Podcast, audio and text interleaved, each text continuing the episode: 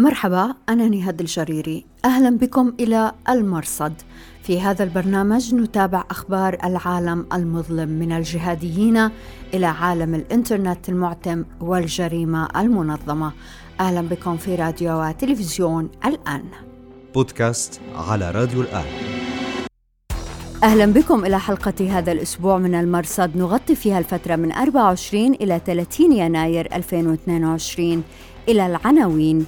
داعش استخدم سجناء غويران وقودا لإخراج حفنة من القياديين طالبان تقيل محافظ هيرات الذي شارك في تأبين سليماني أنصار القاعدة يبتهجون لكن ماذا يعني هذا بالنسبة للعلاقة مع إيران؟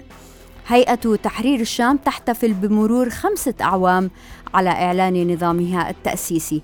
ونتحدث هذا الأسبوع إلى الأستاذ عباس شريفة الباحث والكاتب السوري المتخصص في شؤون الجماعات الإسلامية من مركز جسور يتحدث عن تحول الهيئة وتحورها خلال الأعوام الخمسة الماضية وعن العلاقة مع العالم. وبإمكانكم الرجوع إلى نص هذه الحلقة في أخبار الآن دوت نت بودكاست على راديو الآن مساء الأربعاء 26 يناير أعلنت قوات سوريا الديمقراطية قسد السيطرة على سجن الصناعة بالحسكة واستسلام معظم عناصر داعش منهية أسبوعا من القتال للسيطرة على السجن في حي غويران جنوب المدينة الواقعة شمال سوريا. قبل هذا بيومين بدأت قوات التحالف بقيادة أمريكا بشنغارات جوية على السجن الأمر الذي ما من شك كان له دور كبير في حسم الموقف.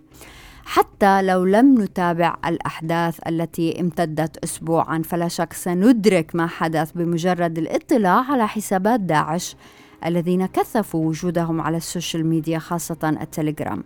أحد الحسابات كتب ما يختزل حالهم الذي تحول من ابتهاج وسخرية إلى إحباط وقنوط يوم 25 يناير خاطب هذا الحساب أقرانه وقال ليس تثبيطا للمعنويات لكنها عملية اسمها هدم الأسوار ولا داعي لتهويل الأمر وتصويره على أنه تمكين حتى لا نواجه ردة فعل سلبية عند انتهاء العملية ممن تأمل غير ذلك. قبل ثلاثة أيام فقط كان الحساب نفسه ينهي إرساله اليومي بعبارة تصبحون على مسامع الحسكة ساقطة ودولة الخلافة في كل مكان قد أضاء الشام نور.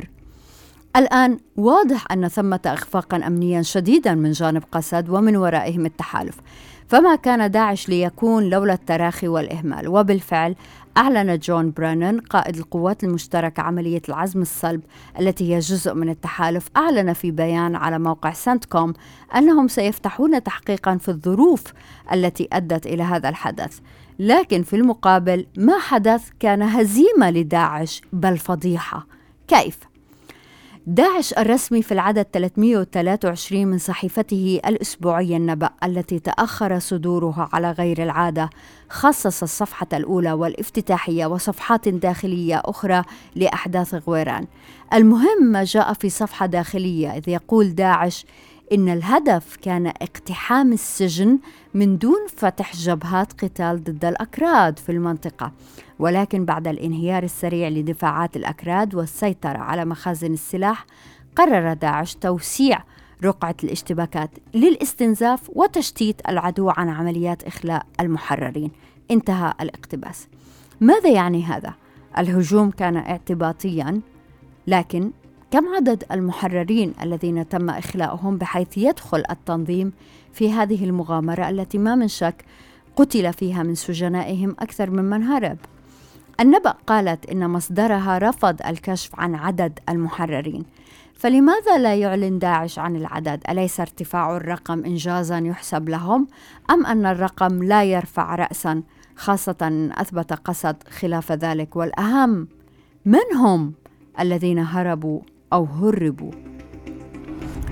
في صحيفة القدس العربي كشف الصحفيان وائل عصام وهبة محمد عن أن قياديين من داعش فروا بشكل منظم من أبرزهم بحسب المقال الشرعي أبو دجانة وهو قيادي عراقي كان مع تنظيم القاعدة ثم تولى مهام في داعش الرقة ومن القيادة العسكرية تمكن أبو حمزة الشرقية من الفرار وهو كادر عسكري في التنظيم في ريف حلب الشرقي كان اعتقل في الباغوز.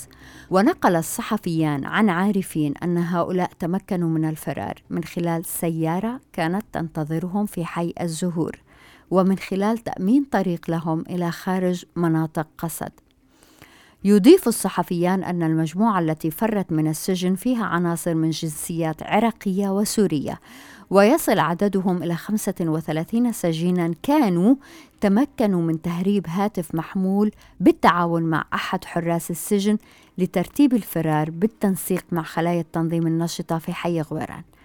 الآن بعد أن قرأنا هذا الكلام فإن ربطناه بما قاله داعش في صحيفته النبأ يحق لنا أن نفترض أن الهدف كان تحرير تلك المجموعة حصرا. لهذا كانت السيارة وتأمين الطريق ونفهم من كلام داعش نفسه أن ما تلا اقتحام السجن من توسيع رقعة الاشتباكات كان جزء منه لتأمين من خرجوا أي القياديين المتنفذين السوريين والعراقيين وربما دب الحماس في البعض فحدث ما حدث. وبالفعل استمرت الاشتباكات لكن مع مرور كل يوم كان مزيد من عناصر داعش المتحصنين في المهاجع يستسلمون. حتى أولئك الذين ظهروا بالرايات الحمر يبايعون الخليفة الغائب كما لاحظ حساب Observer 14 في رسالة خاصة على تويتر. الخلاصة هي أن داعش هو من استخدم السجناء أبناءه وقودا لتهريب علية القوم الباغوز تعود سيرتها الأولى. بودكاست على راديو الآن. تناقل أنصار القاعدة صورة لرسالة رسمية بالبشتو. قالوا إنها صادرة عن طالبان وفيها قرار عزل محافظ هيرات الملا مخلص شرف الدين وتعيين المولوي حياة الله مهاجر محافظا مكانه. وقالوا إن السبب هو حضور مخلص مراسم تأبين الإيراني قاسم سليماني مطلع الشهر. الأنصار أشادوا بطالبان بعد أن كانوا امتعضوا من الأمر الذي يشبه تأبين سليماني في غزة والضجة التي أثارها مسؤولو حماس. واللافت هنا أن أنصار القاعدة هؤلاء ارتكزوا إلى هذا الكتاب للتنكيل بمن يبرر التعامل مع إيران من باب الضرورة الشرعية. وقد وجهت سؤالا حول دقة هذا الخبر إلى المكتب الإعلامي لطالبان الناطق بالعربية وإلى الدكتور محمد نعيم الناطق باسم طالبان من الدوحة. لم أتلقى جوابا. لكن على تويتر أكد صحة الخبر حساب ناتسك جاف وهو باحث وخبير في مكافحة الإرهاب وهو ابن المنطقة. ولا نزال ننتظر خبرا من طالبان الرسمي. في الانتظار نسأل ماذا يعني هذا بالنسبة لعلاقة طالبان مع إيران؟ خاصة أن خبر وصور المسؤول الطالباني الملا مخلص وهو يحضر مراسم التأبين نقلت في الإعلام الإيراني. مخلص كان من أوائل الطالبانيين الذين تولوا مراكز قيادية في المحافظات الأفغانية. جاء تعيينه بعد عشرة أيام فقط من سيطرة طالبان على كابل. فأين بوصلة التنظيم؟ وأين هم أنصار القاعدة من إيران حيث سيف العدل وحفنة من قيادي القاعدة؟ الجواب في القصة التالية. بودكاست على راديو الآن. صحة ما يقال بأن القاعدة موجودة في إيران وأن بعض قيادات القاعدة موجودة نشر حساب قاعدي مقطعا من مقابلة قديمة من العام 2009 أجراها أحمد زيدان مراسل الجزيرة وقتها مع مصطفى أبو اليزيد المسؤول العام لتنظيم القاعدة في أفغانستان. المقطع الذي بثه هذا الحساب يتعلق بعلاقة القاعدة مع إيران. أبو اليزيد ينفي أي علاقة غير الكراهية. يعتبر أن إيران دولة نفاق وشقاق. ويبرر عدم قيام التنظيم بهجمات ضد مصالح إيرانية لا في إيران ولا في العالم بأن الأمر مرهون بتحين الفرصة. وعدم القيام بعمليات عندهم آه، ليس لأي شيء من ذلك ولكن فقط لانتظار الظرف المناسب والمناسب فعن أي فرصة يتحدث لو أن زيدان سأله؟ وهنا نذكر أن أسامة بن لادن وجماعته عندما بدأ القصف الأمريكي في أفغانستان في 2001 اختاروا إيران تحديدا مستغلين علاقة بن لادن وسيف العدل بالإيرانيين منذ أيام السودان كما يذكر علي صوفان في كتابه الذي وثق فيه السيرة الذاتية لسيف العدل. صوفان ضابط مباحث فيدرالية أمريكية سابق. يروي صوفان كيف أن سيف العدل تولى ملف تعزيز العلاقة مع إيران بناء على تعليمات أسامة بن لادن وكيف أنه نسق خروج الجهاديين وعائلاتهم مع فيلق القدس التابع للحرس الثوري الإيراني الذي كان يرأسه قاسم سليماني الذي يلعنه أنصار القاعدة اليوم. المفارقة هي أن سليماني أنقذ القاعدة بعد هجمات سبتمبر. ويذكرنا صوفان وهذه معلومات عامة بأن سيف العدل حرر مرتين من إيران في صفقتي تبادل. في 2010 في صفقة تبادل برعاية شبكة حقاني خرج سيف ووقتها تولى مؤقتا زعامة تنظيم القاعدة حتى ينتهي من جمع آه، البيعات للظواهر خلفا لأسامة. وبعدها عاد إلى إيران لسبب يقول الكاتب إنه غير معروف. ومرة أخرى في 2013 خرج سيف العدل في صفقة تبادل بين إيران وفرع اليمن وهي الصفقة التي أخرجت خالد العروري وأبا الخير وساري شهاب وسيف العدل وأبو محمد المصري. لكن هذين الأخيرين اختارا البقاء في إيران. ولنذكر أن والد زوجة سيف العدل هو مصطفى حامد المعروف بأبي الوليد المصري كان ممن دخل إيران في تلك الفترة ثم عاد إلى مصر بعد سقوط نظام حسني مبارك ثم عاد إلى طهران عبر قطر في 2016 ولا يزال يعيش هناك مع عائلته ويعمل ويكتب على تويتر وفي موقع سياسي. ولنذكر أن نائب الظواهري أبا محمد المصري قتل في طهران في 2020 وكان في سيارته مع ابنته التي هي زوجة حمزة ابن أسامة بن لادن. وقع الهجوم في واحد من أشهر وأغلى أحياء طهران. إذا القاعدة يتحركون بحرية في إيران.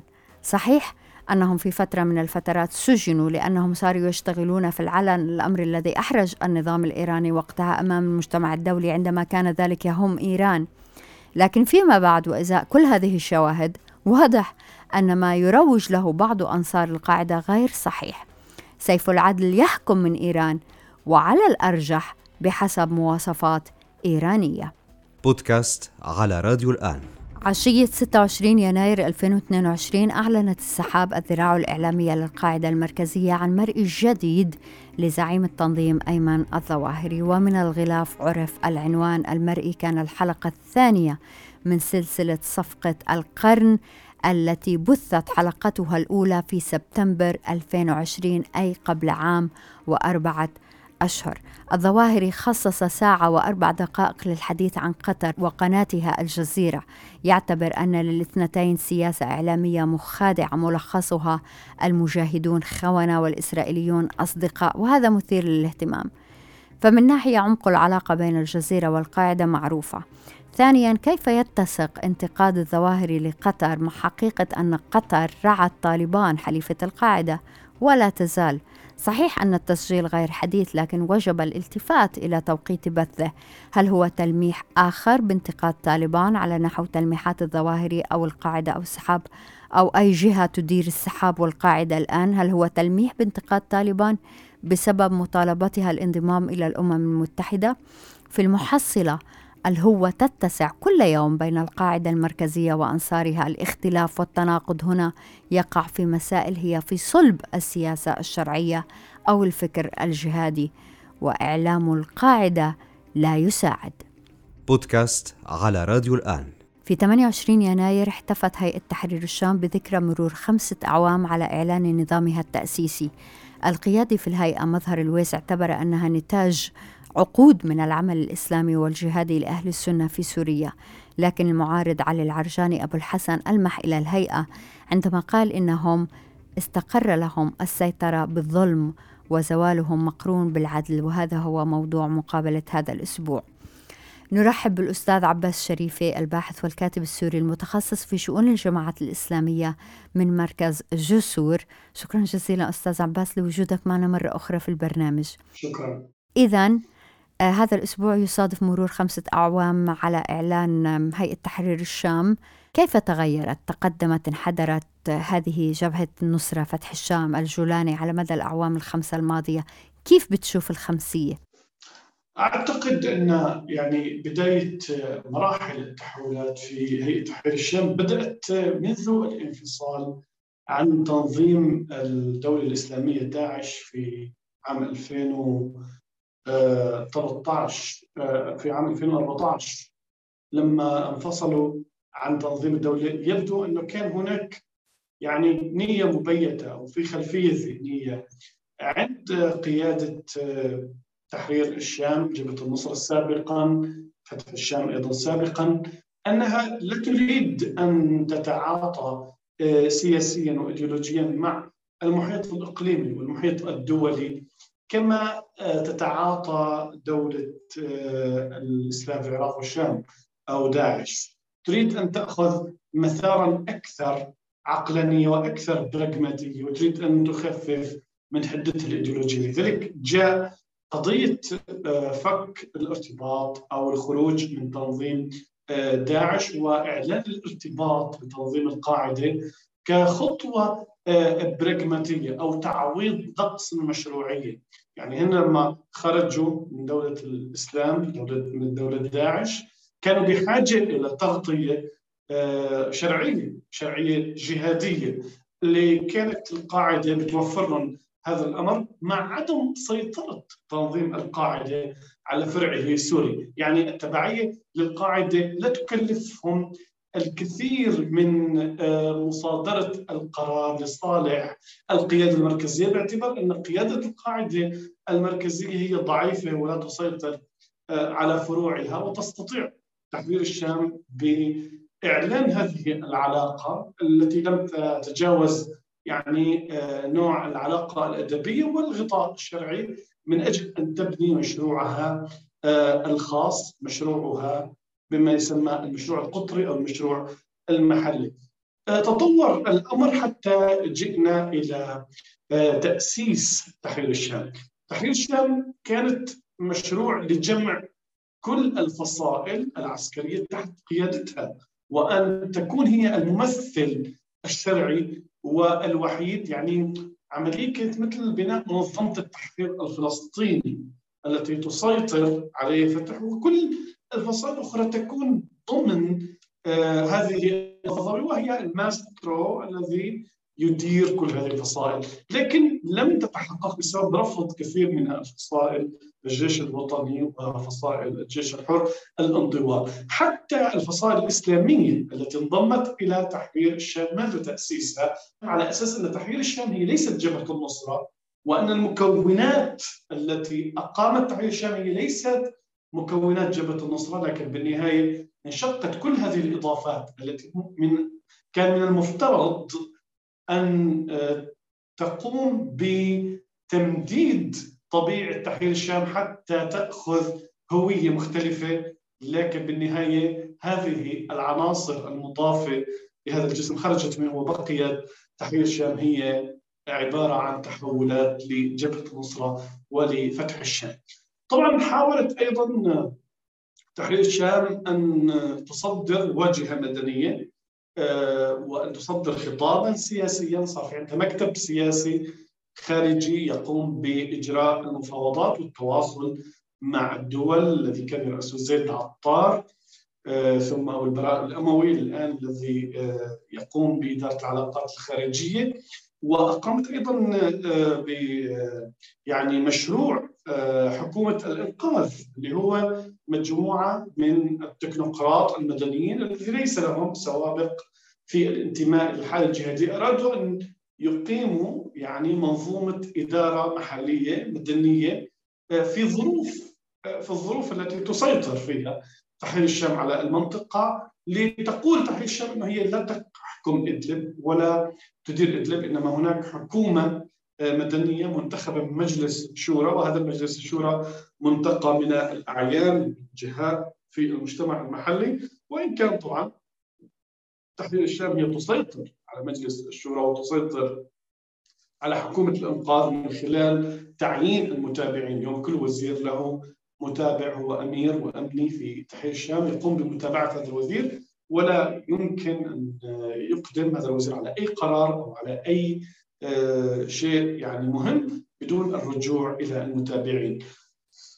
طبعا هناك أهداف كانت تحرير الشام وضعتها نصب أعينها عندما أقدمت على هذه التحولات اللي هو تحقيق رفع التصنيف عن قوائم الإرهاب والتأهيل السياسي وأن تكون جزء من المشهد السياسي في الحالة السورية أستاذ عباس إلى أي درجة الهيئة لا تزال تمثل آه، الثورة السورية؟ أعتقد أن اليوم الموقف آه، المجتمع المحلي في إدلب لم يعد ينطلق في النظر إلى تحرير الشام ضمن المواصفات القياسية التي يريدها من أجل التعامل معها. اليوم صار هناك جملة من المتغيرات والمعطيات على المستوى المحلي والإقليمي تفرض على المجتمعات المحلية القبول بتحرير الشام كأمر واقع. يعني اليوم مثلا آه، روسيا تستهدف المنطقة وتقوم بالقصف. النظام يحشد القوات من أجل اقتحام إدلب. لا يستطيع اليوم المجتمع المحلي أن يقوم وهو الأعزل أن يقوم بمعركة على جبهتين التخلص من استبداد الشام واحتكارها بتمثيله أو حكم المنطقة بالقوة العسكرية والصمود في وجه الحملة الروسية الإيرانية الشرسة التي تستهدف أيضا المجتمع المحلي ولا تكاد تقصف أيضا آه، مقرات تحرير هي بالنهاية تستهدف هذا المجتمع المحلي. لذلك أصبح موضوع مناقشة موضوع تحرير الشام أصبح بالنسبة للمجتمع المحلي هو ليس مهم وليس على رأس الأولويات وإن كان غير مقبولة يعني تحرير الشام لكن حاليا ضمن الأزمة الإنسانية وأكثر من مليون إنسان في المخيمات وحالة الفقر المدقع وحالة الموت اليومي والقصف اليومي للنظام روسيا لم تعد تحرير الشام هي على رأس أولويات المجتمع المحلي في إدلب. الهيئة ليست على رأس أولويات المحلي ويبدو أنها ليست على رأس الدولة أيضا صحيح أنه المبعوث الأمريكي لسوريا سابقا جيمس جيفري قال أنه الهيئة هي جزء من استراتيجيتهم آه، لكن في نفس الوقت لم يخطر له أنه يعلم مسؤوليه في البيت الأبيض بأنه الجولاني يخاطبهم راغبا آه، في التعاون وأن يرفع من قوائم الإرهاب ما المطلوب من الهيئة لتحظى برضا أمريكا؟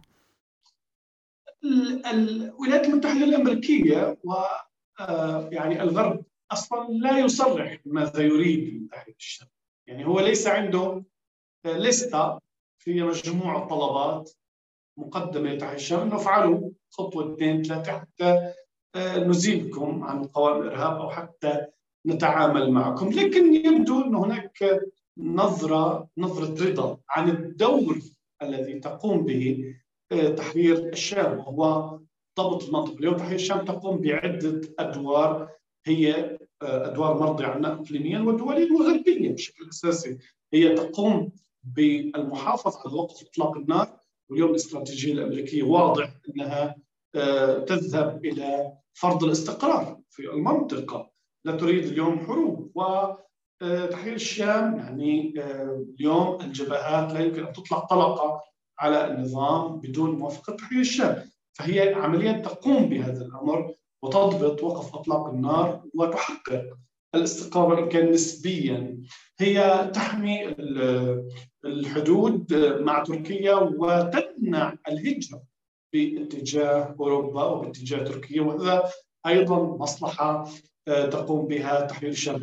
تحرير الشام أيضا هي اليوم آه، قوة متماسكة لها قرار مركزي آه، تستطيع أن تفرض نفسها على الأرض يعني أنت تستطيع أن تتعاملي مع شخص واحد ليفرض ما يريد في آه، إدلب. وهذا أيضا مريح للإقليم ومريح أيضا للغرب. هي تقوم أيضا بمقاتلة الفصائل الأكثر تشددا والأكثر تطرفا وملاحقة خلاياها مثل داعش ومثل تنظيم حراس الدين. وهذا أيضا ومن من شهور أو شهرين ثلاثة هي فككت فصيل جنود الشام وجند الله.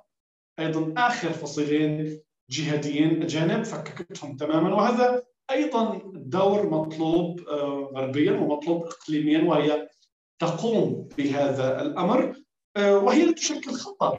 يعني في النهايه تحرير الشام ليس في سجل أي عملية خارج الحدود السورية، ممكن هناك بعض الانتهاكات فيما يتعلق في السجون في اعتقال الرأي في آه، قضايا الحريات الدينية في حقوق الإنسان تقارير الأمم المتحدة يعني موجود في هذا الكلام. لكن يعني هي لا تشكل عائق أمام إبقاء الحالة كما هي خصوصا اليوم لا يوجد حديث عن حل سياسي. وفي ظل عدم الوجود عن حل سياسي ستبقى المنطقة آه، ضمن إدارة قوى الأمر الواقع كما يسمى لكن لو الآن في كلام جدي عن الحلول السياسية فأكيد سيكون هناك تغير في اللعب. أستاذ عباس هل بتتوقع حضرتك أنه تكون في عشريه للهيئه أو إلى أين يريد الجولاني أن يأخذ إدلب؟ أعتقد الآن الجولاني يتحرك ضمن المعطيات الإقليمية والدولية. يعني المعطيات الإقليمية والدولية أكبر من أنك أنت كتحرير الشام تضع خطة استراتيجية وتقوم بتنفيذها. أنت تتموضع ضمن المزاج الدولي والإقليمي في سبيل اليوم الجولاني وتحرير الشام عنده هدفين البقاء كوجود مادي والبقاء في السلطة. أن تحكم المنطقة اللي هي موجودة فيها بأي طريقة كانت بأي أسلوب كان وأن تبقى هي كتحرير الشام التي تدير موجودة آه، لا تتعرض للتفكيك أو للفناء هدول اليوم هن الأولويتين الأساسيتين اللي عم بيشتغل عليهم محمد الجولاني ويبدو أن آه، بقاء تحرير الشام آه، يعني أنا ذكرت أنه مرتبط بقرار الحل السياسي طالما إنه لا يوجد تحريك للعملية السياسية. والعملية السياسية اليوم يعني نحن في الجولة السابعة نتكلم عن الجوله السابعة من أجل كتاب الدستور لم يكتب منه ولا حرف يعني هو بمشكلة أوكرانيا وانشغال العالم بأولويات مختلفة والشرق الأوسط كله أيضا لم يعد ضمن أولويات الولايات المتحدة الأمريكية فضلا عن الملف السوري فضلا عن ملف تحرير الشام اللي هو تفصيل صغير جدا في الأجندة الأمريكية. يعني نحن مقبلين على مرحلة آه، الجزر المعزولة مناطق النفوذ ومناطق السيطرة التي ستبقى مستقرة على ما يبدو ممكن عشر سنوات ممكن أكثر. آه، ريثما تتفق الدول الفاعلة والفاعلين المحليين على حل سياسي ينهي وجود قوى الواقع ويلتئم تلتئم الجغرافيا السورية ضمن عقد وطني جديد وانتقال سياسي جديد. الأستاذ عباس شريف الباحث والكاتب السوري المتخصص في شؤون الجماعات الإسلامية من مركز جسور. شكرا جزيلا لوجودك معنا. شكرا. وشكرا جزيلا لوجودكم معنا في راديو وتلفزيون الآن. أنا نهاد الجريري. مع السلامة. بودكاست على راديو الآن.